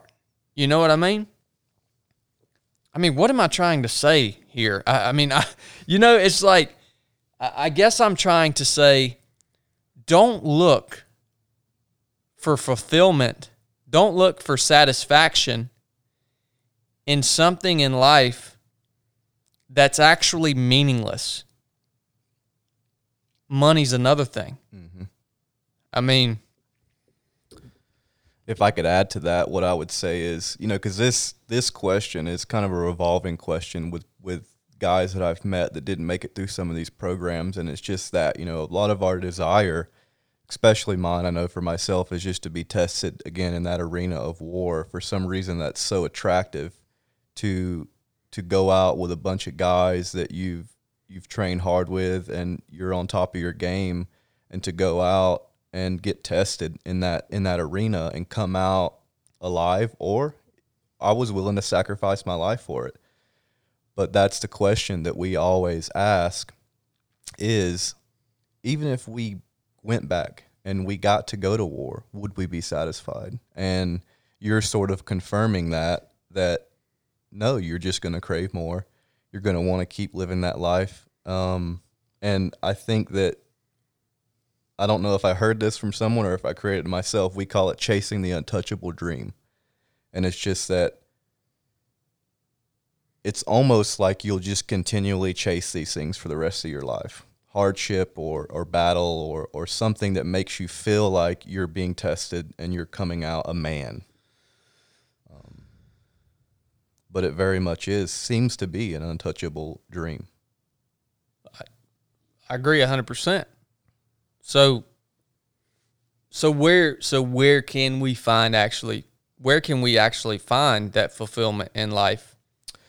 If if you're asking me, I would say that you know going back to the eggs in the basket thing, when you put all because very much so going to some of these programs, you're putting all your eggs in these baskets. Especially as a kid, you can't really think of anything except that one thing. You know, you're you're young and you're just like, this is what I want. I'm gonna go get it, or I'm gonna attempt it if you put all your eggs in a basket and it doesn't work out, you have to, I think, immediately find something else to chase. And for me, the most fulfillment that I usually get is the process of obtaining something. So, you know, whether it's, you know, I competed in weightlifting for a while and, you know, I've done, you know, numerous things, but the most joy that I've ever gotten out of life is when I have a goal that's, you know, six months to a year away or more and I'm just on this path getting ready for it, you know. And so for me, it's just that process of what is in between you and the goal.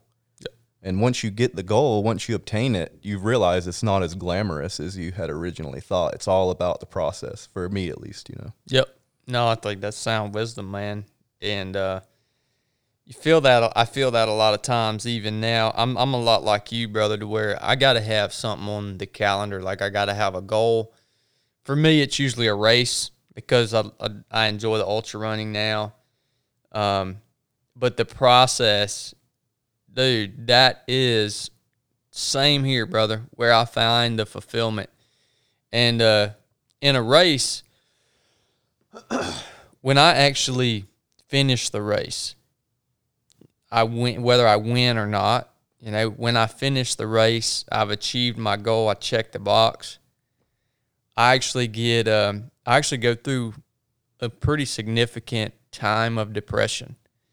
Like I usually my wife even she'll give me about a week where she doesn't ask me to do anything. I don't get any I don't get any work done.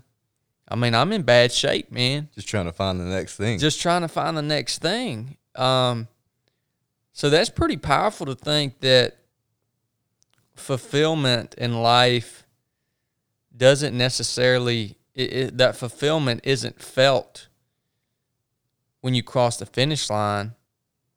It's felt throughout the process of getting there. So to appreciate, to slow down enough when you're in that journey in order to reach whatever the cha- the goal is that you've set for yourself, slow down enough to actually enjoy that process, man, and appreciate it for what it is.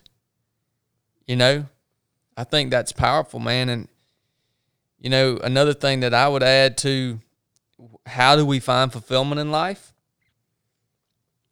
I think it's I think it's a lot to do with chasing goals in life that are in line with the values and the principles that you believe in.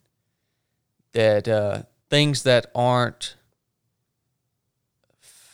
So look at look. We talked about the foundations of what battle is or war is. It's actually ridiculous. The found it's it's not it's it's not founded on the principles that I live my life by. Look at money, man. A lot of people, you know, they're they're chasing satisfaction in life through a dollar amount, right? I mean, there's no satisfaction there. But if you're chasing a goal, if you're chasing a mission, if you're on a mission in life, that the foundations of the mission are in line with your principles. My principles being integrity, love, um, you know, helping others, loving your neighbor, all of those things. Like my mission right now is all in alignment with those principles that I live my life by. And it's so satisfying, man. It's so satisfying now um, even the victories, the victories are satisfying because they're in line. The victories are in alignment with my values, my principles, and my virtues. If that even makes any sense at all, you know. Of course it does. You know, I think it's just having your purpose in life. You know, when you have a purpose, you feel that you have a purpose.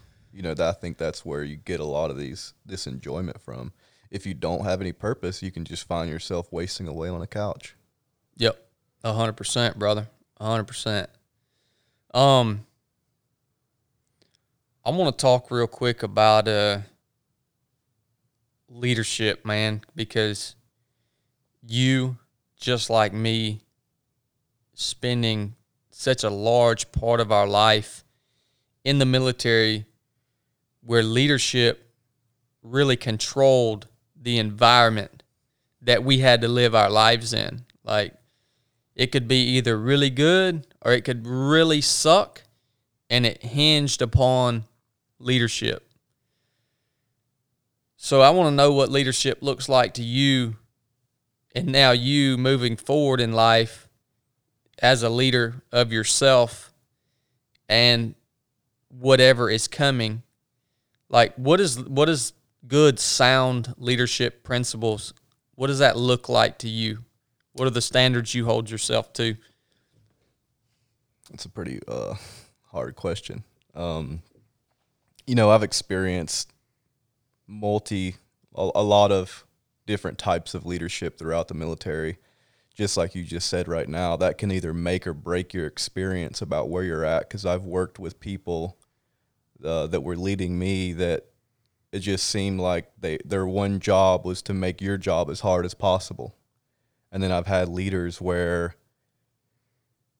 if you could, you'd want to work for them the rest of your life. Um, so I mean, as far as leadership goes, if you're a leader and you have people underneath you, your job is to guide them, it's to lead them, it's to give them all the tools they need to become you. Um, your job isn't to make their life harder or to bring them down. You're, you're really wanting them to work you out of a position at some point. Uh, and it seems, especially in the military, you know, I haven't experienced much out of the military yet, that a lot of these people grow up being led by these bad leaders and then in turn get into a leadership position and turn right around and act the same way as their bad leader did. I'm not sure if that's some if it's if it's uh, ignorance or if it's just people following in the footsteps and are getting that power hungry position. And then in turn they have this sense of enjoyment out of bringing other people down. Who knows what who mo- who knows what makes a bad leader? It's really hard to say. A lot of it's i'm sure in their personality. Um, but me as a leader i just want to make the people that are underneath me or wanting to learn from me as good or better than I am. Yeah, that's solid, man. It's it's not so you you as a one thing that I that really stood out to me right there is you talking about it's not your it's not even really your job as a leader to to tell people what to do. It's just your job as a leader to empower them to in turn be able to get the job done and make decisions on their own. I think about that a lot at the basic course, man. A lot of, you know, when the basic course essentially, that's one of my most favorite aspects of it is giving people the opportunity to lead in the absence of orders. So, you know, there I'm looked at I'm looked at as an instructor. I'm in a professional role. I am essentially the leader. But when you saw it over and over again during the weekend, when team members asked me how how can we do this? How what are we supposed to do? Can we do this? If I'm going to be the best leader that I possibly can, for me to tell them what to do, that's not empowering them at all. For me to micromanage them and just lay the plan out in front of them, they're not learning anything from that man. They're not having to think. So my answer all almost all weekend long when some when a team member would say, "Can I do this?" or "What should we do?" At least by Saturday, my answer was always make a plan. Make a plan. Like my ultimate objective as a leader is just like you said, is to eventually turn the entire task or mission over to the the team. You know what I mean? I think that's uh that's solid, man. And yeah, I mean you see it you see it all throughout the military, you see it out throughout the corporate environment if you're if you're micromanaging your people, your teammates, and you're just simply telling them what to do, that's not being a leader, man. Yeah, you know, if you're in that leadership position, you know, like like you're talking about out there on the basic course, and let's say on Saturday when we had our event go down, if you're just there saying, "Hey, you do this, this, and this, and you go do that," that person never gets the opportunity to see, hey, can I even formulate a good plan? Can I even lead these people? You know, at that point, they're still just following. They're not really becoming any better. They're just sort of taking another order from a great leader, but they never get to see that they're even capable of doing it themselves. A hundred percent. A hundred percent, man. Yeah, that's and that's what I'm looking for when whenever I'm in that that leader that leadership role is essentially I want to I want my team to work me out of a job and I want to empower them to be able to do that. What do you got to do though? You got to let go of your pride, man. If you're a leader, you got to let go of your pride before you can ever get in that mindset. Yeah, because a lot of times I think as a if you're if you've been in a leadership role quite a bit, you can get wrapped up in that thing of you know it's my way or no way, or I have the best way, mm-hmm. and sometimes that's true, but most of the time there is always an alternative option, and someone might have a different idea than you do, and that's okay.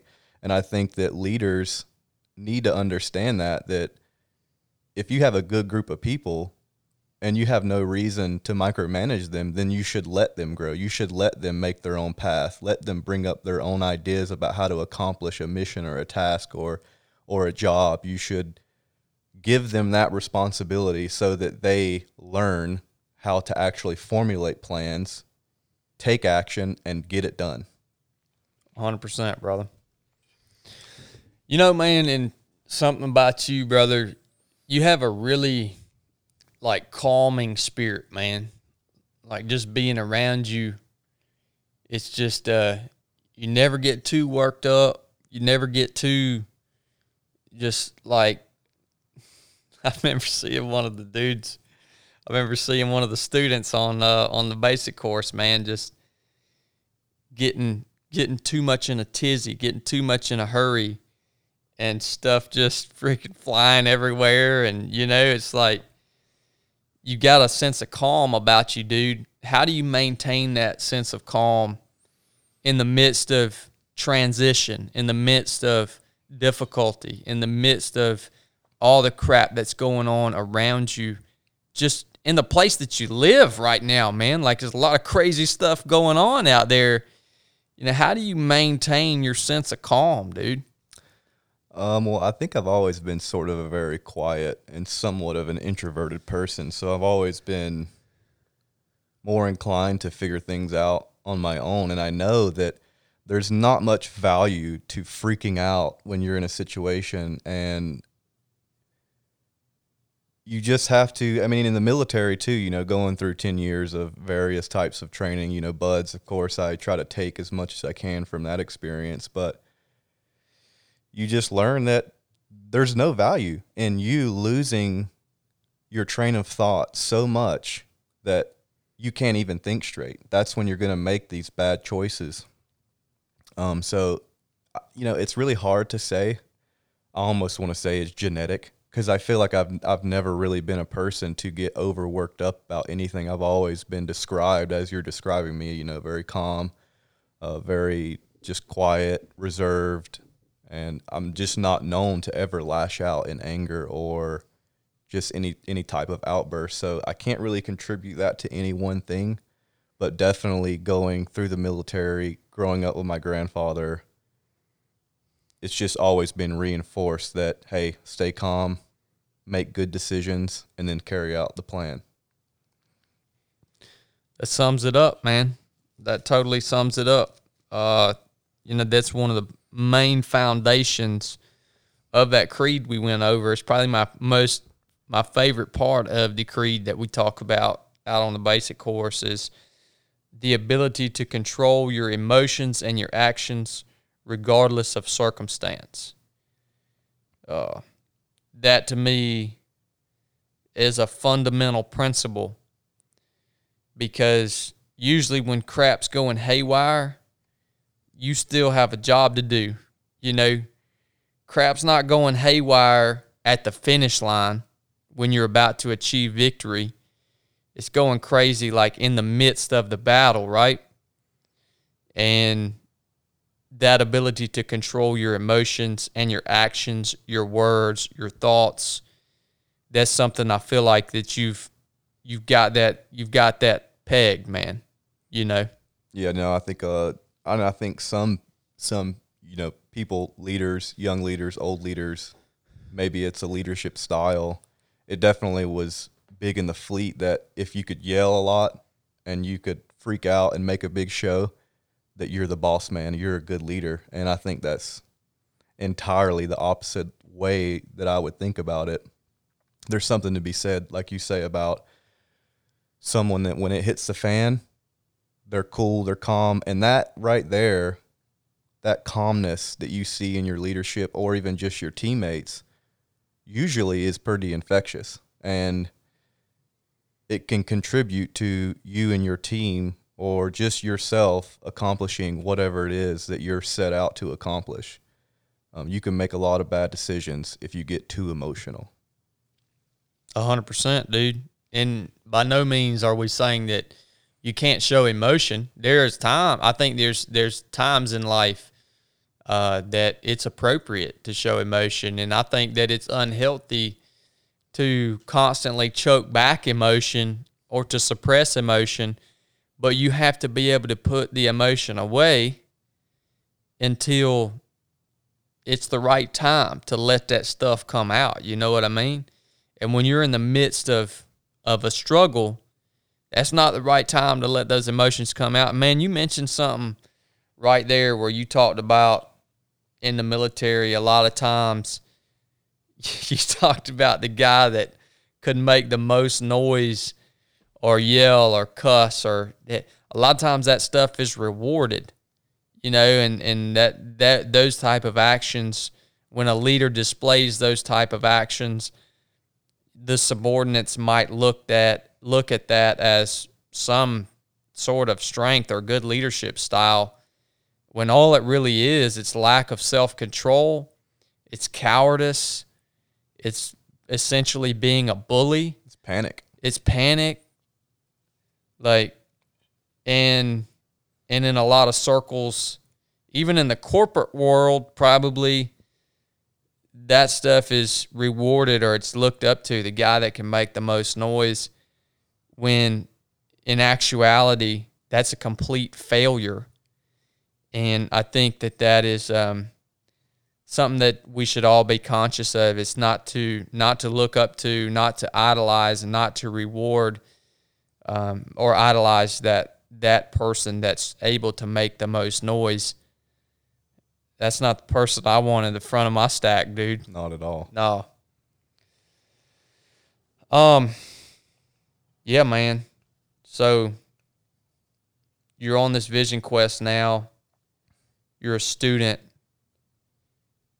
You know what drove you to pursue the career choice that you're pursuing now? Because it's very unique and i got to learn a lot of stuff about you just through conversation this past weekend. You know you're talking about the uh, aerospace engineering like you talking about how your your your interest in mathematics and rockets and stuff like I never knew that about you, man. Is that something that you've had like since you were young or Uh, yeah. So I mean, other than the the the side of me that wanted to go to war, uh, I definitely very much was always into the Discovery Channel, and National Geographic, and and I very much love space, uh, and physics and things like that. So, and as I've gotten older, and I start to question, like you talked about the the the sort of the disease of men glamorizing and wanting to go to war, and how it really is sort of an unhealthy path in a lot of ways. So even though I still crave that and still even to this day want to go experience it, the older I get, the more I kind of want to just settle down and become an academic, you know.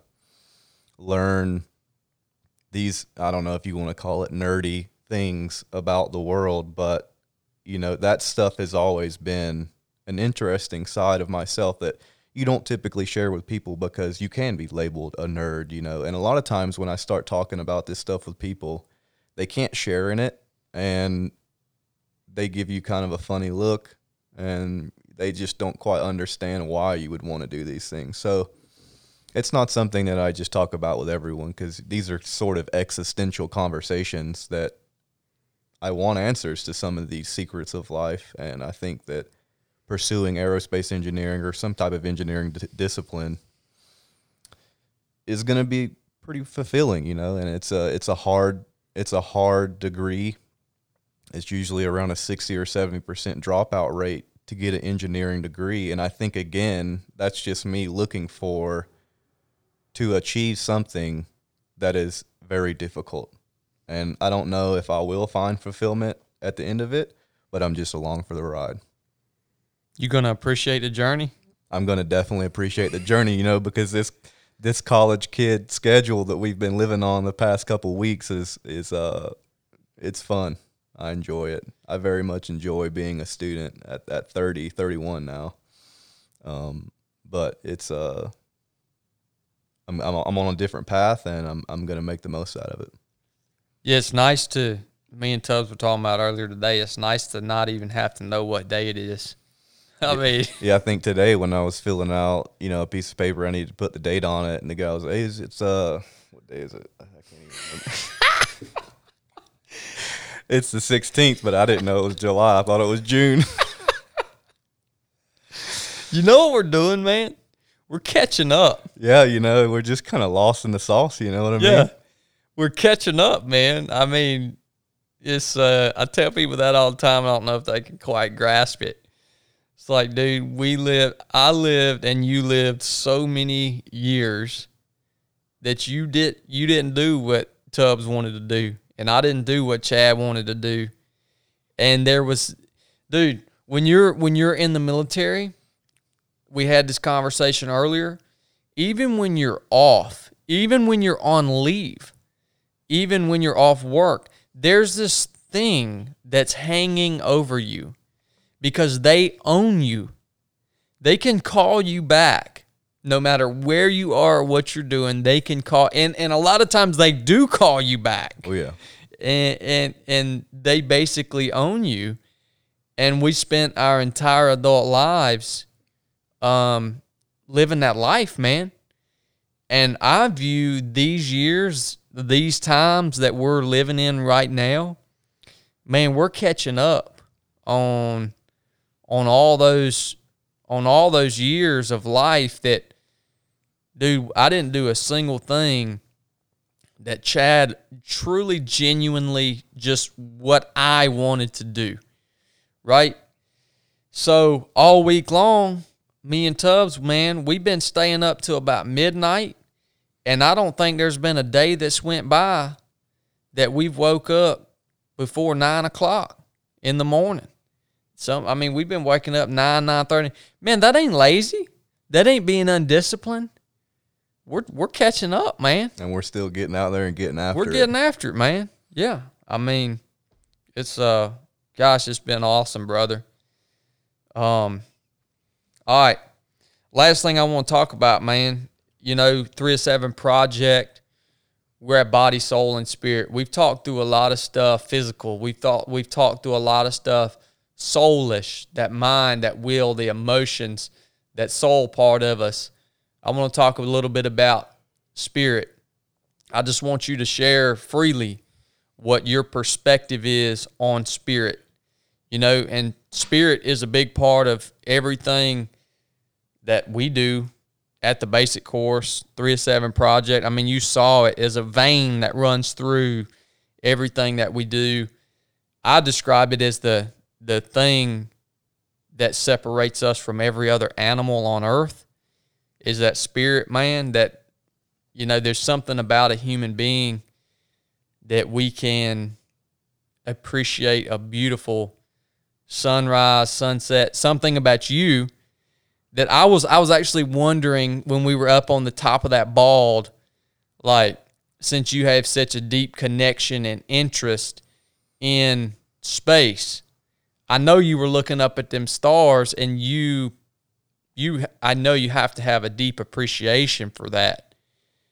Well, we didn't see you don't see a a deer or something like that like looking up at the stars and truly being able to appreciate what I call creation. You know where I'm at with spirit. I want you to freely share your perspective, man, and any any lessons or, or anything that you could pass along to some other person. Okay, spirit. Um, yeah, definitely being up there on that bald and looking up at the stars, and it's hard to get into certain areas of the world to where you can see a sky like that, you know, and you can see because a lot of people in these big cities, there's so much light pollution. You can't even really see the magnificence, uh, magnificence of what is the sky and the stars. You know, you might see two or three or four, maybe a couple hundred.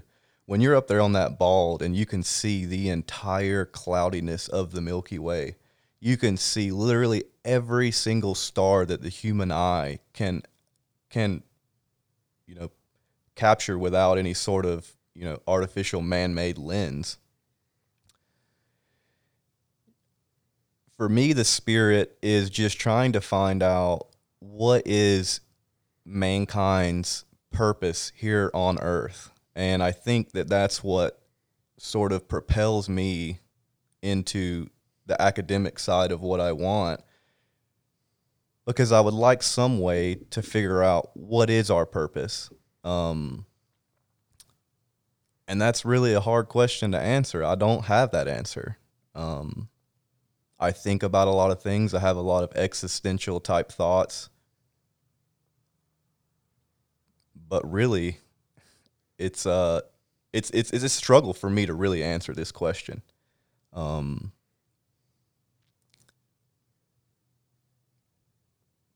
maybe I lack spirit. I don't know.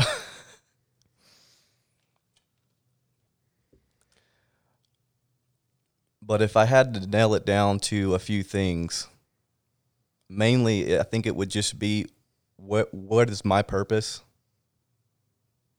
What can I do for mankind? And how can I answer some of these hard questions, you know, going forth in my life and making sense of it all? Um, that's all about I can really offer on that. Maybe I'm still searching. Maybe that's a lot of the part of this journey that I'm on is searching for that that answer. Yep. You know, man, I think it's uh I'm excited to see your journey play out, especially from the academic side. Because I'm wondering right now as you as you progress and as you dig deep into what is the academic side of your journey, I'm wondering if you're going to find, or if you have found up until this point, does some of the academic side, the tangible stuff, the tangible stuff that you're going to study and learn, is some of that at some point, or has it already pointed toward creation? Because that's one of the big, that's one of the big things, man. Is I think that you talk about spirit that's a big decision to make. Is was this was all of this created or did it just happen by pure purely random circumstance? If you decide at some point that it has been created, then that leads you to a deeper search, right? If you decide at some point that you can't accept the fact that this has been created and that it's purely random, the search ends there. Yeah, there's, there's, no, no further thing to look out. You know what I mean? And there's not a lot of fun in that, you know? Yeah. Yeah. And maybe that's what we all search for as humans. You know, we're all looking for that. You know, who created us? What created us? Why are we here? These are all questions that we may never have answers to in our lifetime. But it's fun to chase it. And again, it all just goes back to to that chasing chasing dreams, chasing purpose, and chasing your spirit. You know, I mean, it's really hard to get out in some of these places, like you say, being up there on the bald and looking at the stars, or just being able to be out in nature and look at what the beauty of it is and question how is this just chance? Or why would it just be chance? Um, but yeah, maybe that, I mean, a lot of the reason that I'm going in this direction with school is to search for answers that we may never find. And that's okay. You know, a part of the process is what's going to be the most enjoyable part of it. Yep. Yep. Yeah, I'm, and I'm I'm so glad I'm so glad that you're I'm selfishly happy that you're going down this this path because you and I will be connected now for the next 67 what I don't even know how many years we should have left. we we should have we should have a good 30, 40 years left. I hope so. You know, if we if we live a, a, a full life, if we're blessed enough to live a full life. So we'll be connected now for the next 30, 40 years. And uh, I'm interested and I'm happy that you're putting the work in on my behalf I'll give you all of what I get. so you can share what the the tangible academic portion points to. I mean, I mean, I, I believe I, I have a solid foundation of what I believe in, um, but I want to hear. I want to hear the lessons and the things that you learned throughout your journey, because I think it's cool and it's not my path to go down that, but I'm going to get now. Now I'm going to get to reap the rewards of your hard work. Oh yeah, I mean, I think my brain definitely works on that kind of black and white level. I like to see things on paper. I don't I usually do not like just knowing something works. I want to know how it works, why it works, what is it that drives it to work, you know, and mathematics and physics is definitely one of those things that's going to give you those answers. Yeah, yeah. Well, you know, man, and I think I think they they'll give you. I think it's going to be awesome. I think it's going to give you a lot of answers. But I think inevitably, at the very, at the very end of all of your of all of the things that you're going to search out, and all of the things that you're going to learn, all of the tangible things. I think inevitably at the very end, there has to be some aspect of faith involved in really completing that spiritual part of yourself. I don't know. It's just like the way that I believe, I can't prove it the way that I believe no scientist, no equation, no tangible thing that we understand as human beings can prove it. They can point to it, but they can never prove it. That's a weird, man, that's weird. Faith is a it's a weird thing because it's essentially I guess the um the hope for or the belief in something that I accept cannot be explained completely. Like a lot of the things that you're going to learn, I think are going to point in a certain direction. But can it actually solve the problem? And the answer is, in my opinion, no. Because whatever whatever did create us is so much more complex than what our brain can even comprehend. You know what I mean? No, yeah, I fully understand that, and I think we talked about this just a little bit too on the porch. You know, porch talks are are quite enjoyable, but you know there could be this disconnect between the science community and the faith community, where a lot of times they they can be pitted against each other. Um, all really trying to answer very specific, difficult questions about where we came from. But there could just be a gray area in the middle that's both going to lead them into the same direction. Um, hopefully, we're lucky enough to live long enough to get some of these answers we want. But I think that's all part of being human, searching for meaning, wanting that meaning, and just journeying through life.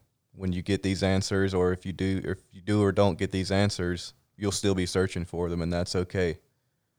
Um, but it's definitely maybe we shouldn't be pitted against each other. You know, I say we, I just mean the science community and and and and the faith. But I really kind of believe it could all be tied into a common goal. Yeah, I agree with you 100%. And that's that's why I made the statement earlier. Essentially, that's why I, I'm excited about getting to reap the benefits of the work that you're about to put in, is because I know that you're coming at it from that perspective. and um, you're gonna you're you're I think that you're gonna be able to share the things that you find throughout your journey from a from a pure perspective because you you're truly coming at it not you're not coming at it from an angle that you that you're like you said pitted against one one answer or the other. It's almost a it's almost going to be a it really is going to be a pure search. And i feel like your pride one of the, one of the coolest things about your journey is your pride's not going to stand in the way of you finding what you need to find. You know what i mean? Yeah, I mean, approaching all of this stuff with an open mind is something that I've always valued, and, and I'm going to carry that with me forever.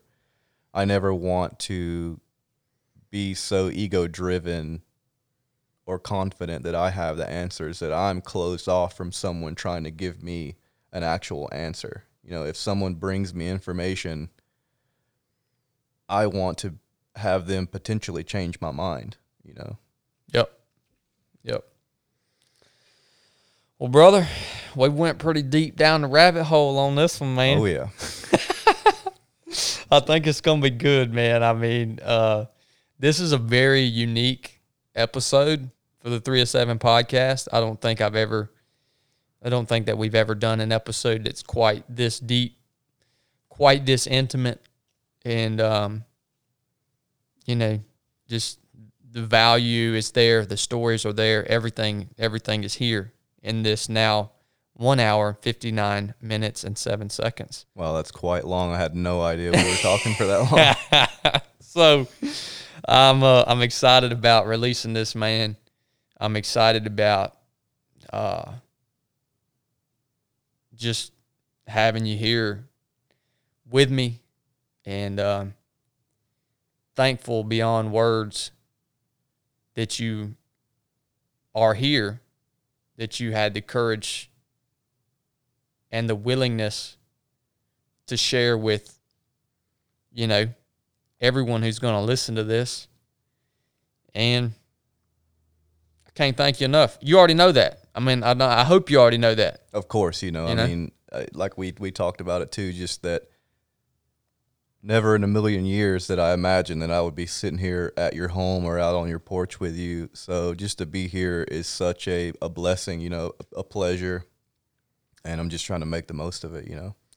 Yeah, when we were swimming the other day in the reservoir, I was like, man, if you'd have told me and Tubbs 10 or 11 years ago when we were doing a two mile ocean swim in the Pacific Ocean that we would have been in North Georgia, you know, swimming side by side in this beautiful mountain lake, clear water um, at the end of a long run for pleasure, pure pleasure. Like, we'd have looked at you like you were freaking crazy, man. Yeah, no Like- doubt. It's just a, a magnificent thing, man. So, Definitely filling the cup. yeah, 100%, brother. All right, guys. Hope you enjoyed it. If uh, if you did enjoy it, go leave us a review on iTunes, uh, the podcast app. We would really appreciate that. I checked that today. I checked I checked the reviews today. We were up to 278 reviews. Hold up. Is that not freaking weird, dude? Is that I mean, that's just to just to you know. Again, I know a side of Chad that was a decade ago. So to see him here preaching the good word and trying to reach all of you, and he's trying to give you some knowledge. Really absorb it. He's he's not he's not teaching you anything that's uh that's hard to implement take his word for it, take our word for it, take my failures for it. Don't let your mind trick you into things that you think is going to be a more comfortable route. And just keep on hammering. That's it, man. That's it. And 278 reviews on Apple iTunes today. Why is that why is that important? Because you guys know my Instagram handle, ChadWright278. Where's 278 come from? Man, I didn't even realize it when you said it. Now I get it. That's our that's our BUD/S class number. So that is where everything started for for this conversation. This conversation has been um, 11 plus years in the making. And it all started with BUD/S class 278. And the day that we record this podcast, what is what is the gauge that I view that that how do I gauge the success of this podcast is off of those reviews on Apple iTunes. I that's pretty much 100% where I gauge the success, how well I'm doing, how well I'm doing, how valuable the product that I put out is is gauged off of that one indicator. And today we hit 278 reviews. Congrats, brother. I was just you can't even freaking make that crap up, dude. the day we're recording this episode, I just checked it uh, a couple hours ago. So, all right, guys. This is the 3 7 podcast. Enough said.